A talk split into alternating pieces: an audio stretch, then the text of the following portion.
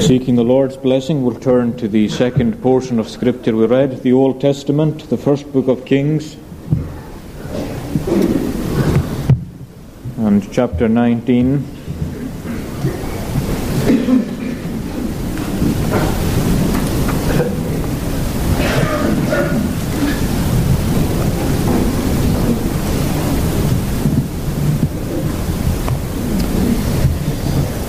And at verse 19, chapter 19, at verse 19. So he departed thence and found Elisha, the son of Shaphat, who was ploughing with twelve yoke of oxen before him, and he with the twelfth. And Elijah passed him by and cast his mantle upon him.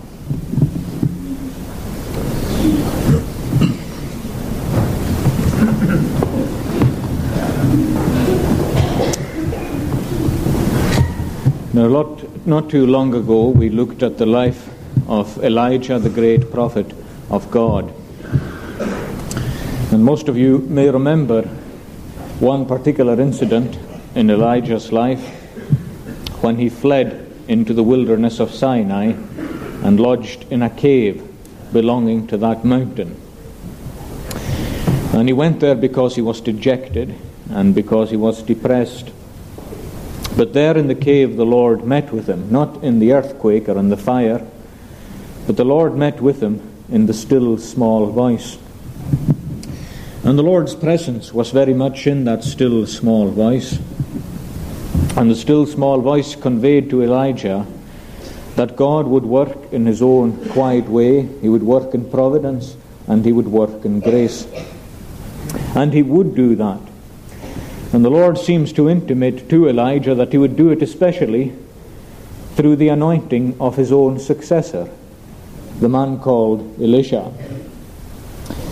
And Elijah is humbled by that, no doubt, that the Lord will do great things through the one who is to follow himself.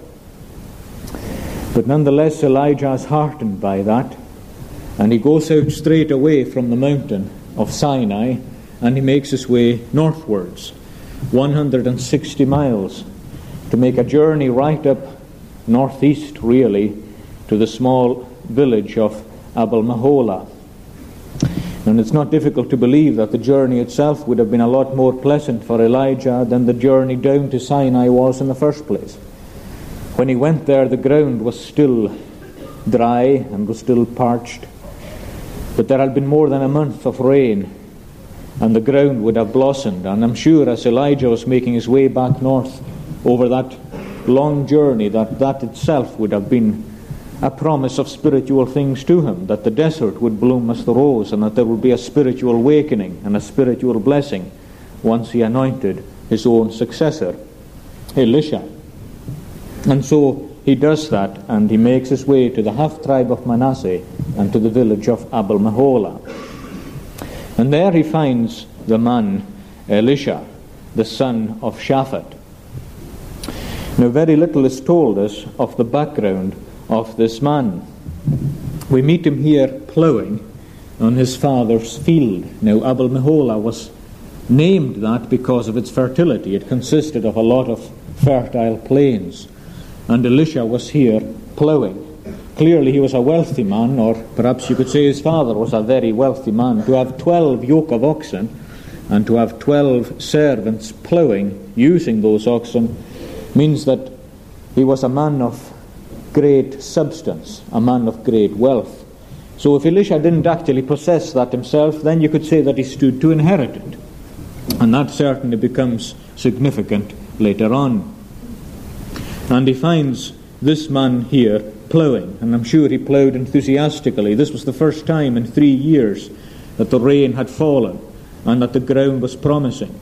And so Elisha and his servants would have gone out full of expectation.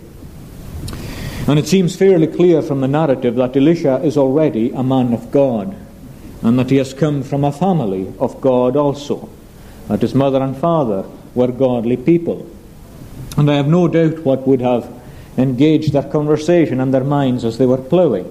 The rain has just come for the first time in three and a half years, and they're thankful to see it, and the promise and the fertility of the ground. And no doubt their minds are still full of the great contest that took place at Mount Carmel when Elijah slew the prophets of Baal just over a month before. And that's, remember, the distance or the length of time between the contest at Carmel and this particular calling of Elisha. So that is on everybody's lips. Everybody is still full of it. The destruction of the prophets of Baal, the great victory of Elijah. And I have no difficulty in believing that Elisha himself is praying that as he ploughs the ground and as he plants the seed, that the Lord would turn the land truly, that he would build upon what was done in Carmel, and that he would bring showers of blessing down upon the earth. And that, no doubt, is the substance of the conversation, the first time they plough after three years of drought.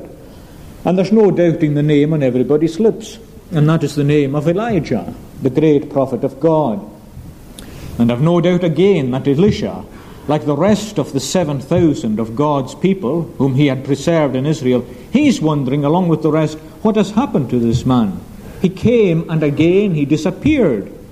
Just at the moment of his apparent victory, he turned around and he hasn't been seen for over a month. Jezebel has put out a death warrant. They know that, but at the same time, they know he's not a man to run away from a death warrant. And so they wonder where Elijah himself has disappeared. All these things constitute the conversation, and that is the name on everybody's lips. And as they're ploughing in that quiet place, on that fertile plain with the twelve yoke, a stranger walks towards them. And as he comes closer, he becomes very distinctive. He has his distinctive garment and the distinctive belt around his waist. He is a man who has a rugged appearance, and the closer he comes, the more recognizable he is. It is none other than Elijah himself, the great prophet of God. Here in Abel Meholah, he has appeared there and he's making his way with a deliberate step towards themselves. And it's not difficult to believe that they stopped their ploughing as the man came closer. They knew him, they knew his sight, they knew his appearance. And Elijah makes his way past every plough until he comes to the last plough where Elisha himself was supervising. And Elijah takes his famous cloak off his back and he puts it or he throws it on the shoulders of Elisha. He doesn't say anything. He just performs that highly symbolic act and then he walks on by in silence. Elisha knows the significance. And after a pause, he runs after Elisha, Elijah, and he says, Let me go back home and kiss my mother and my father before I leave. And Elijah turns round and gives him an abrupt kind of permission to do that. Elisha does it. And then he returns and he takes two of the oxen and he kills them. And there and then he boils them, using the yoke itself as an instrument or using it as a fire, using it as wood for the fuel. There and then he burns the oxen, he boils it, and he makes a feast for those who plough with him. And they all partake of that feast that Elisha has made. And when the feast is finished, Elisha rises up and he follows the great man Elijah. And so, with that begins 50 years of prophetic ministry. Eight years he spends with his master Elijah. The next 42 he spends on his own as the great prophet of Israel. And that is the calling to which God called him. And he calls him to it here. And when you look at it and when you reflect upon it, you'll find it full of instruction for yourself and for myself, showing as much as it does about the way that God deals with souls in his own particular way.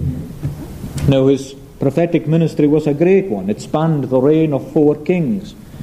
And he was much more of an international prophet than Elijah himself was. He had great influence in other kingdoms. He was well known in Edom. He was well known in Moab. He was highly influential in Damascus and in Syria. And you shouldn't think of the Lord's cause in that way as being just confined amongst the people of the Jews. It was never like that. The religion of the Jews was well known everywhere. And the prophets of God at some particular periods in Israel's life were well known, respected, and their counsel was listened to, even if it was not always followed in other nations surrounding Israel. And that dignity particularly fell to the still small voice, to Elisha, the one whom God called to replace Elijah. Now I want to look with you tonight at the man, briefly. Secondly, and more particularly, the call which he received from God. And third and finally, his response to that call. Now, first, just briefly, the man. The man himself. What do we know of him, or what do we glean of his life from these brief introductory verses? Well, you would probably say not much. And in a sense, that is right. There is not that much sketched. But the little that there is is fairly significant. In the first place, I said he was a man of wealth. And we shouldn't just pass that by. There are 12 yoke and 12 servants. People sometimes speak as though God only cared for the poor, as though there was no place for the wealthy in the kingdom of God, or that God didn't look upon those with wealth. Of course, there were many people with wealth who served the Lord. Sometimes God asked them to forsake that wealth, or to forsake a measure of it. Other times He didn't. Their lives consisted of an addition upon an addition of wealth to their substance. Thinking of people like David and of Absalom uh, uh, and Abraham, or people even like Job himself, who ended up, despite his trial, a much wealthier man, man than he had ever been before. God has a place also for the wealthy in the kingdom of God. And Elisha and his mother and father, and if there was anyone else in the family, were no doubt servants of God before Elijah ever came this way. Now, wealth can be a barrier. There's no doubt about that. How hardly shall rich men enter into the kingdom of God, Christ himself said. But nonetheless, God calls the wealthy also, and uses the wealthy for the furtherance of his own cause and the furtherance of the gospel.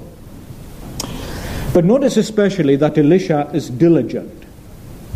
Now, notice that expression in verse 19. We're told that Elijah departed thence and found Elisha, the son of Shaphat, who was ploughing with twelve yoke of oxen before him, and he with the twelfth.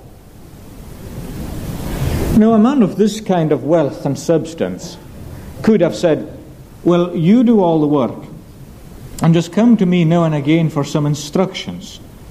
But you have the dirty hands, and I'll make sure that I have no dirty hands myself.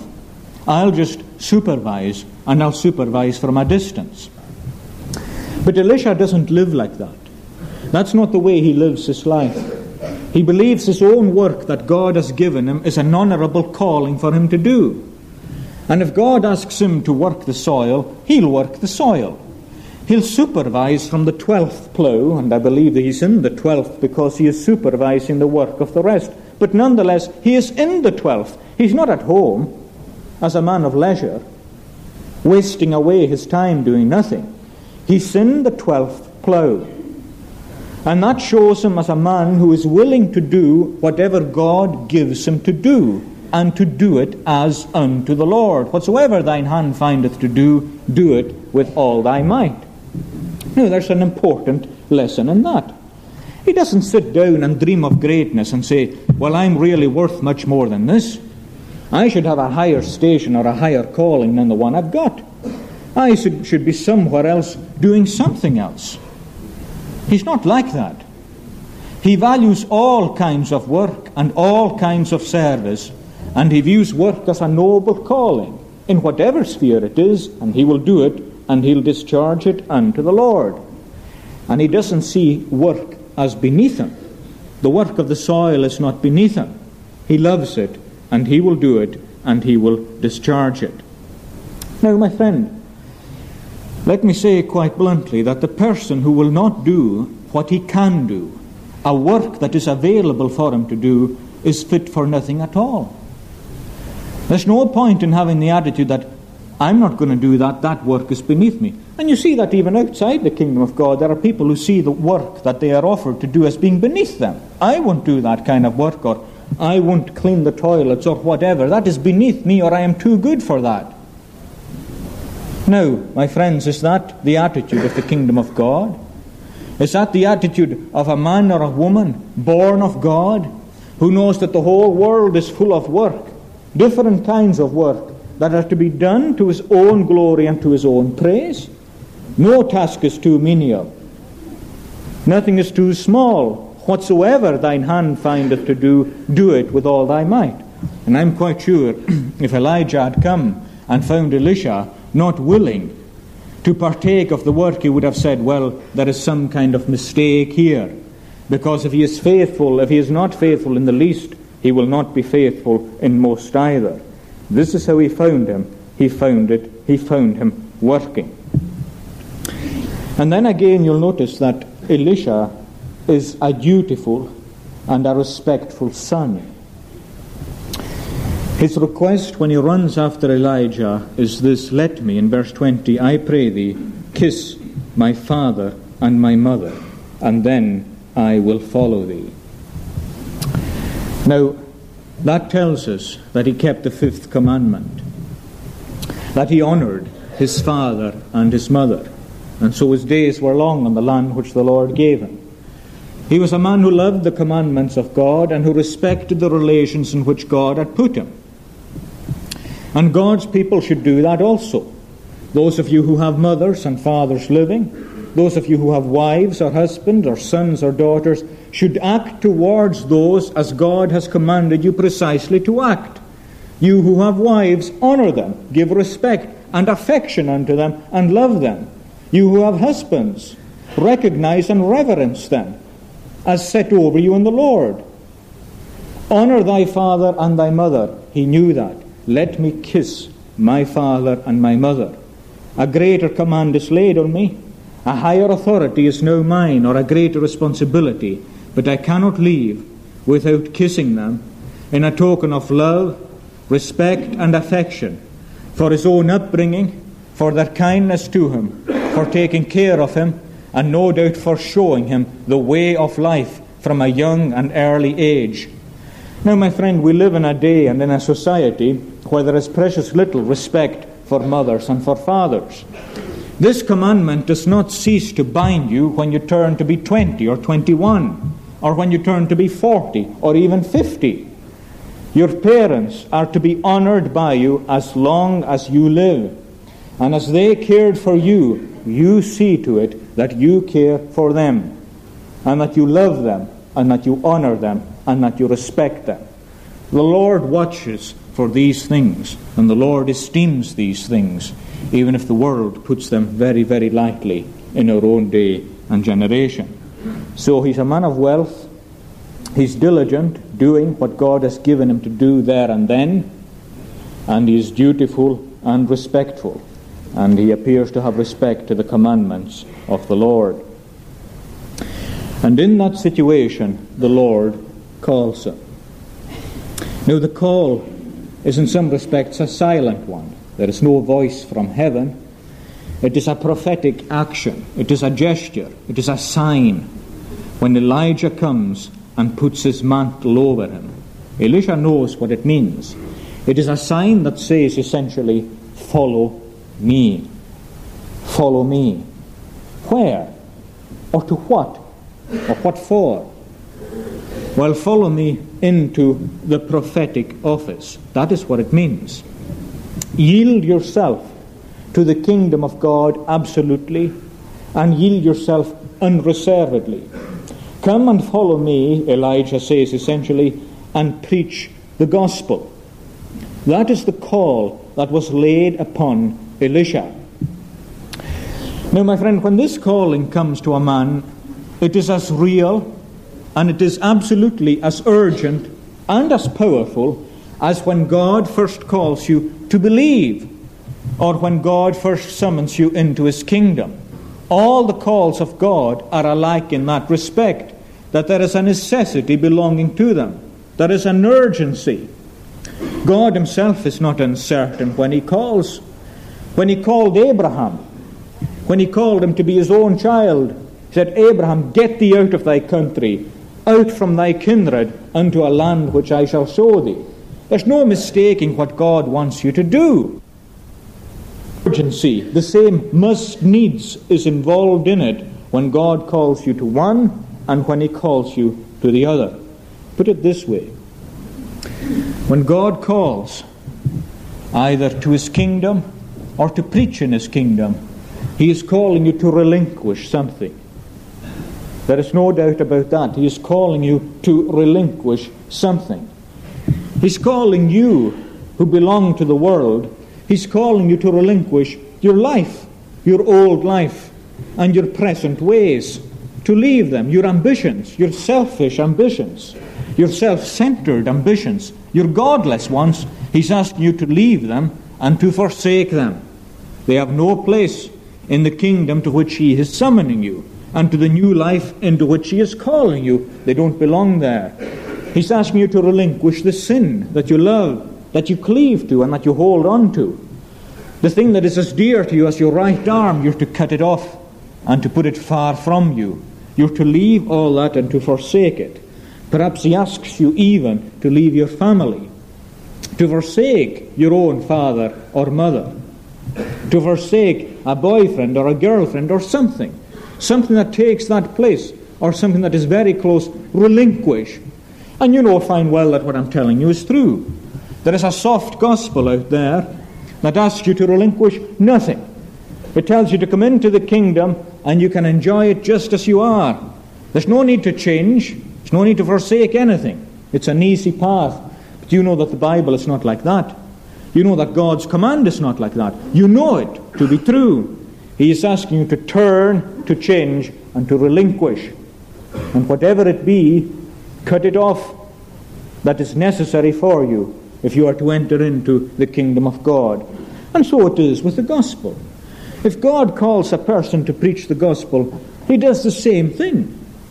He is asking you also, Christian, to relinquish a measure of your independence, perhaps your own ambition at your work, or the great plans and great designs that you have for yourself and the great advancement. He's asking you to relinquish that. He's asking you to relinquish your independence. And he's asking you to cast yourself upon the care of the church and upon himself in a particular and in a distinctive way. He is asking you to relinquish. Relinquish. And that he will urgently press upon the conscience and upon the heart and soul of someone whom he is calling to preach the gospel in his own kingdom. And then again, there is not only to a relinquish, but he calls to reproach. Reproach. And that is also true when he is calling a person into his own kingdom. You who have great honor and esteem, you who are popular, he's asking you to trade your popularity for a reproach and for a cross. That comes inevitably in coming into the kingdom of Christ. And at certain points in the Christian life, it is put more and more to the test. You'll find yourself unmistakably and distinctively outside the camp, in the place that is obnoxious and distasteful, where nobody wants to know you or nobody agrees with you. And people find your views unpalatable, and they don't like your stand for the gospel or for the truth. You must go outside the camp, bearing his reproach. He's calling you out of the populous place and into the wilderness, into many wilderness experiences, into a dry, parched land where there is very often no water, into a place of persecution. That is where the Lord is calling you. And if you're carrying the proper cross, you know what reproach is. You know that the world doesn't like a proper cross because they find it offensive. And so it is if you are called to preach the gospel. The reproach is only increased. The 7,000 in Israel felt lonely, but who was more lonely than Elijah? He was even more lonely than the 7,000 were lonely. He was even more reproached than the rest were. And to preach the gospel means a measure of reproach that is distinctive. It means a cross that is distinctive. And you who are called to it, don't shirk from it. And I have no idea but that I might not be addressing somebody in particular. You who are called to it, don't shirk from it. Because the reproach will be yours at some point. Indeed, in many respects, at all points, but at some points it will press heavily on you. You will be the offscouring of the world. And sometimes you'll find yourself like that even inside the very house of God itself. There are many ways in which you will find yourself tested. And then again, you are called not just to relinquish or to reproach, but you are called to responsibility. And is that not true when you are called into the kingdom? Ah, my friend, it is. We all have our own duties and our own responsibilities. From that moment on, we wear a name on our foreheads. We are no longer our own. We are no longer to live to ourselves.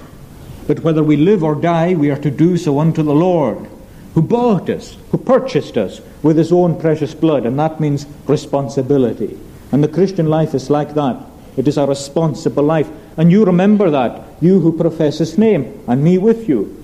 I am responsible.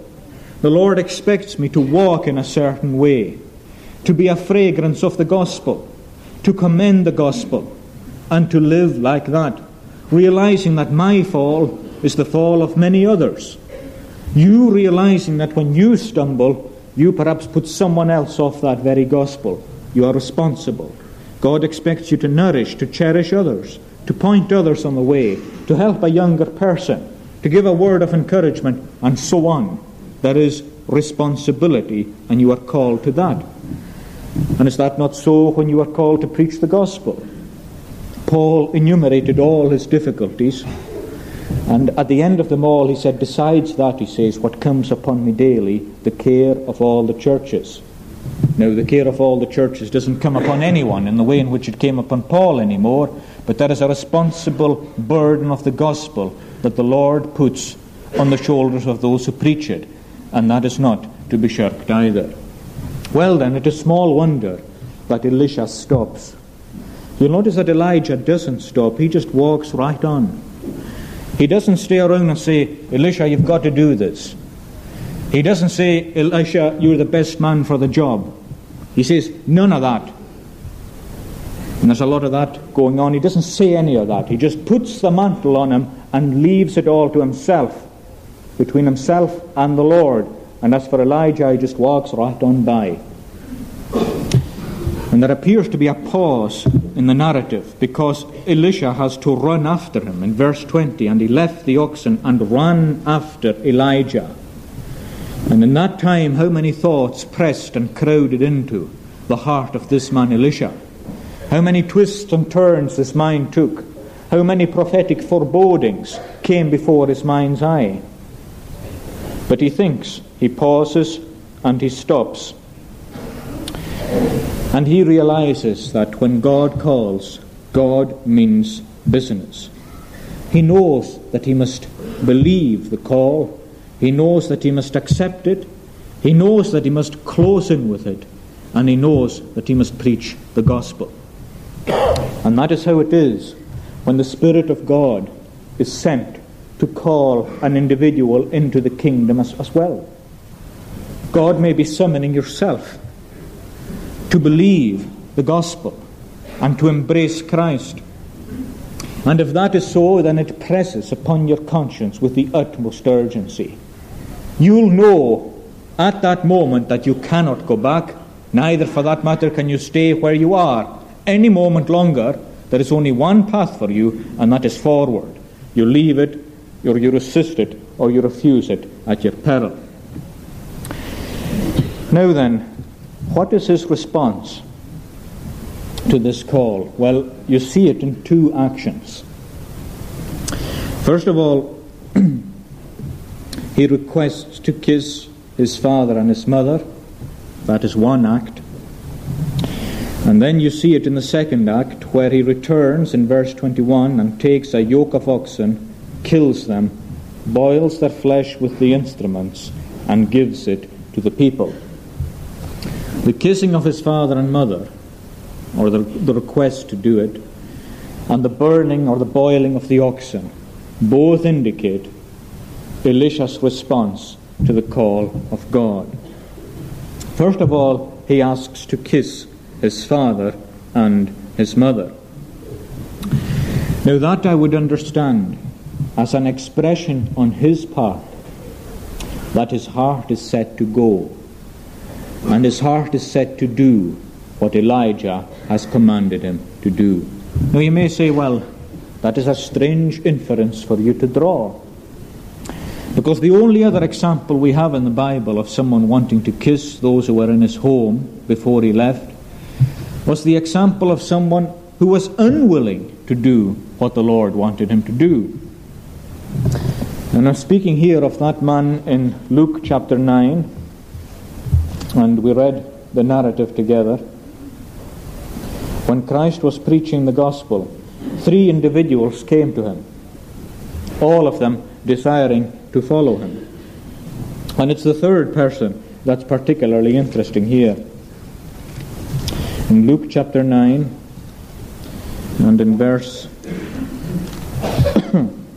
61, the second last verse, another also said to him, Lord, I will follow thee, but let me first go and bid them farewell which are at home at my house.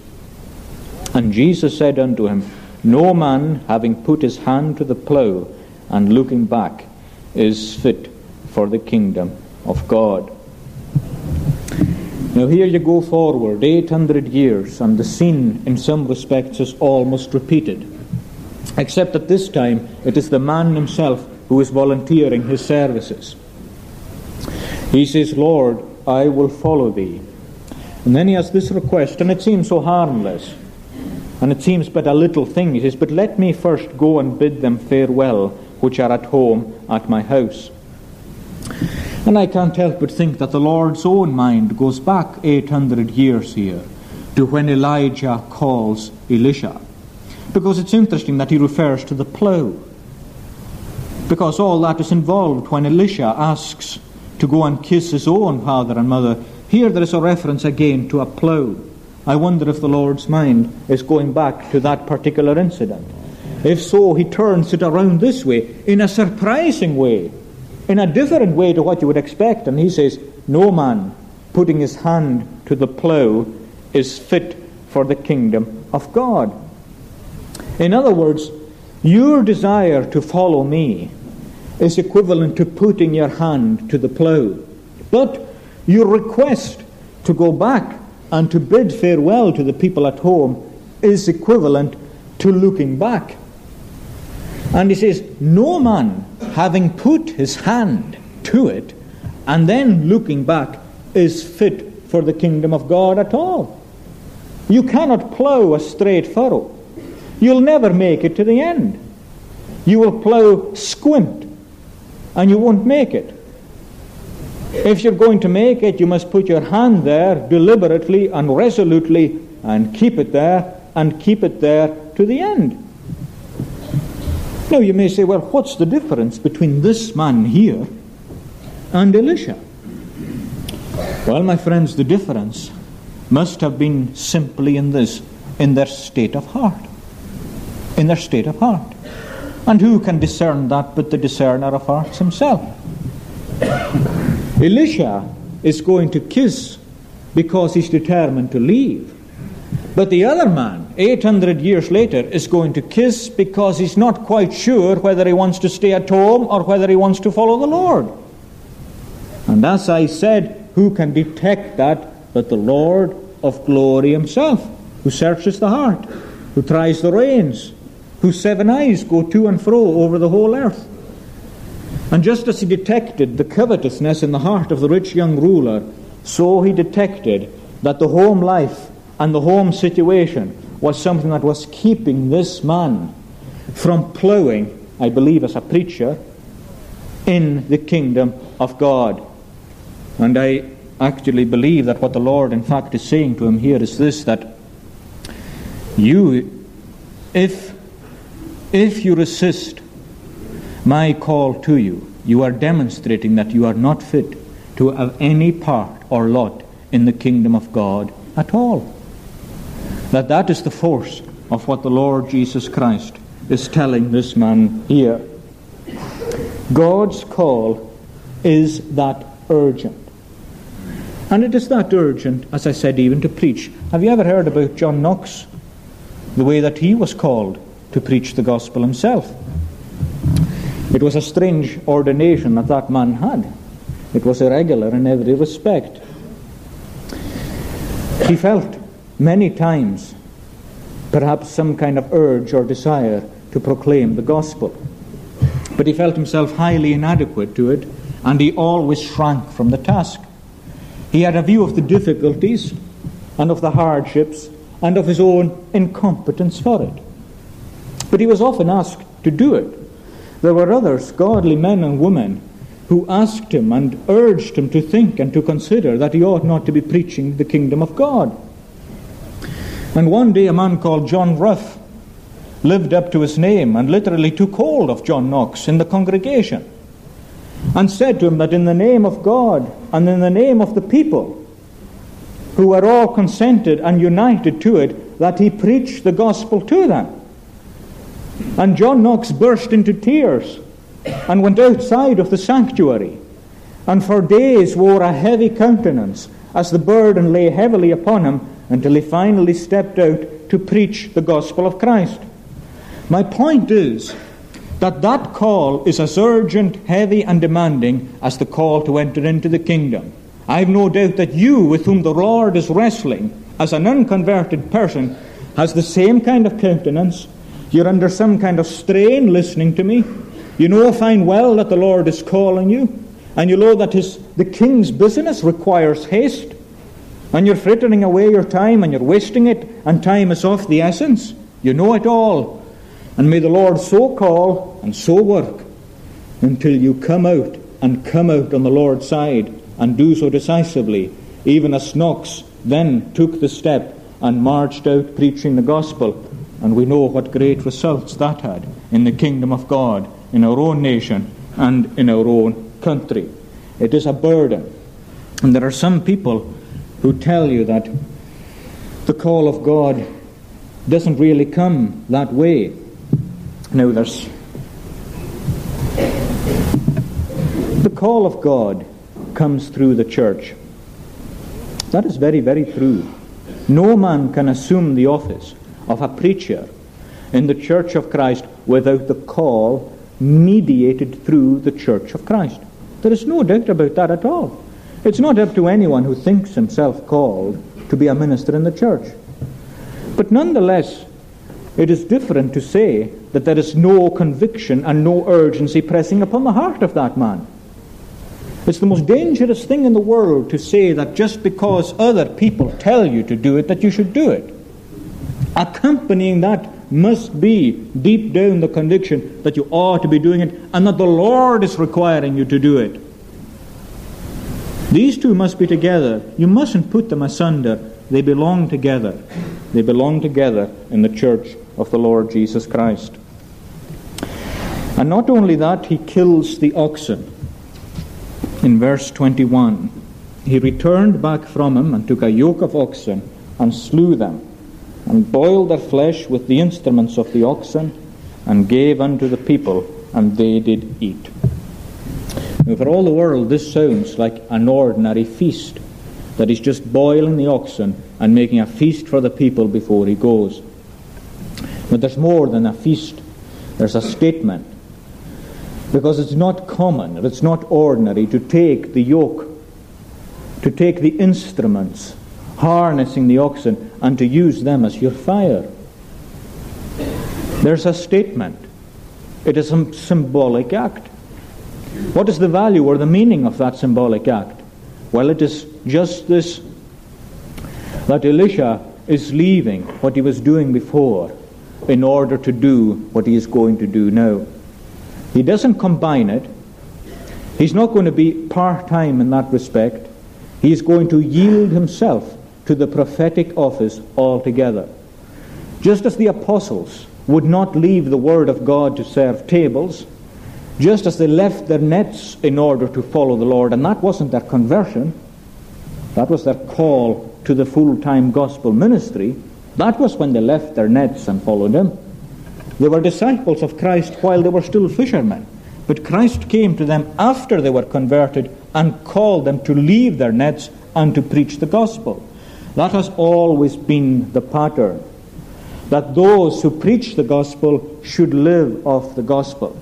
Now, my friend, I don't say that for any reason other than this. Quite simply, that the health of the Church of Christ depends on that in a way in which you or I can scarcely begin to realize. There is a massive movement in the church today for what people call a part time ministry. In other words, that ministers should have some other kind of employment and that they should just preach on the Lord's day. And that has become extremely pervasive in churches that were reformed, that are still reformed in other ways. That has become the pattern.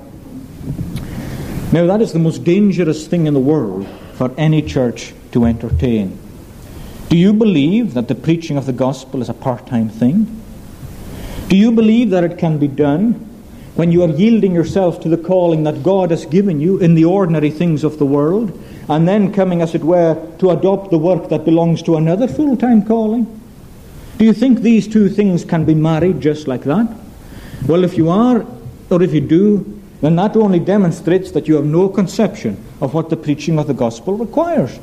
And that deep down is the problem. And my friends, it's the problem in the church. It's the problem in the church. That there is no conception of the call of God to the preaching of the gospel and to the yielding of yourself to prayer and to the ministry of the word. It has been lost. It is viewed in a part time way, so it's become a part time thing. And it even becomes that before it becomes that actually. That is not how the things of God are to be dealt with. The Lord still says, Leave your nets, burn your yokes, follow me, and become fishers of men. And as I say, the health of the church depends upon that far more than you realize. Let me put it this way. When these three people came to Christ in Luke chapter 9, the first one said, Lord, I will follow thee whithersoever thou goest. And again, from the context, that appears to mean as a preacher. And the Lord says to him, Foxes have holes, and the birds of the air have nests, but the Son of Man hath nowhere to lay his head. Now, have you ever given thought as to what that really means?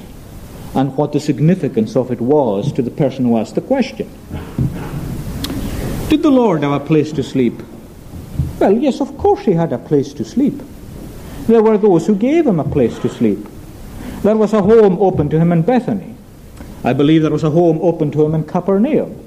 There was a home open to him everywhere he went. What did he mean? He meant that he was not, in that respect, well, it's difficult to put this uh, and retain reverence. Um, it meant that he did not, as it, he was not, as it were, a master of assets that he could call his own. He was cast upon the care of the church. That is what is meant. And that is what is asked of the Levites, that they be cast upon the care of the church, that they be willing to do that, and that the church also maintain them. That was what was asked of the sons of the prophets. Those who learnt the word and to expound it in the Old Testament, it was the same with them. They were to be maintained by the church, and they were to put themselves into that situation. And no case at all, with one small exception, which I'll come to in a moment, in no case at all should a minister of the gospel have his own independent subsistence and just put himself out now and again to preach the gospel and then take refuge back in his own job or in his own security, which is apart from the church of Christ. It is just not on. And you may say, well, it allows the minister more security. Well, maybe it does, but it's a false one. It is not what God asks, and it is not what God requires. He requires that those who preach the gospel live off the gospel itself. The exception that I gave was Paul, who was a tent maker when he preached. There's an old expression which doesn't really make sense, but it's uncanny how useful it is. The, the expression is there's an exception which proves the rule. That is an exception which proves the rule. Paul was a missionary, a missionary working in heathen places. He did not wish to compromise the gospel or to be misunderstood, and so he worked as a tent maker. But his instruction is that when a church is settled, set up with elders, with deacons, and with preachers, then the old order should be returned to, that the preacher should be maintained, and the preacher should cast himself upon the care of the church of Christ. Now, you may think that there's no point in talking about this, but I'll tell you, my friends, these things are up and coming. They're round the corner. If they're raging in other places, they're up and coming here also. But the Word of God will not allow the ministry of the truth to be a part time thing because it is just not that. My soul and your soul needs more than a part time thing. It needs more than that. It needs a, a yielding altogether to the Word of God. And lastly, we're told at the end, at the very end of the chapter, then he arose and went after Elijah and ministered unto him. There's the decisive act. When the Lord calls, he arose. How precious these words are. How beautiful they are. How glorious when we see the unconverted arising, hearing, arising, and following the one who has called them. He arose and he followed. And for eight years he ministered unto Elijah. The word used of Elisha very often means an exalted minister. Someone who has the position of being, as it were, at his right hand, but nonetheless is serving him. What is he doing? He is learning his trade. He is learning his trade. I've often heard of people saying that there were no colleges or things like that, that people were just called and out they went. Well, that is not the case. What would you call eight years as an assistant to, to Elijah? But the greatest training that any person could have. Except perhaps for the three years the apostle spent with the Lord himself. What is that?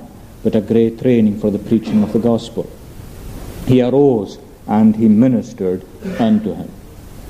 And eight years begin of close fellowship, close harmony, when the word of the Lord starts to have an effect upon Israel. And let me close just by saying that because the still small voice seemed to say to Elijah that God would work, and God began.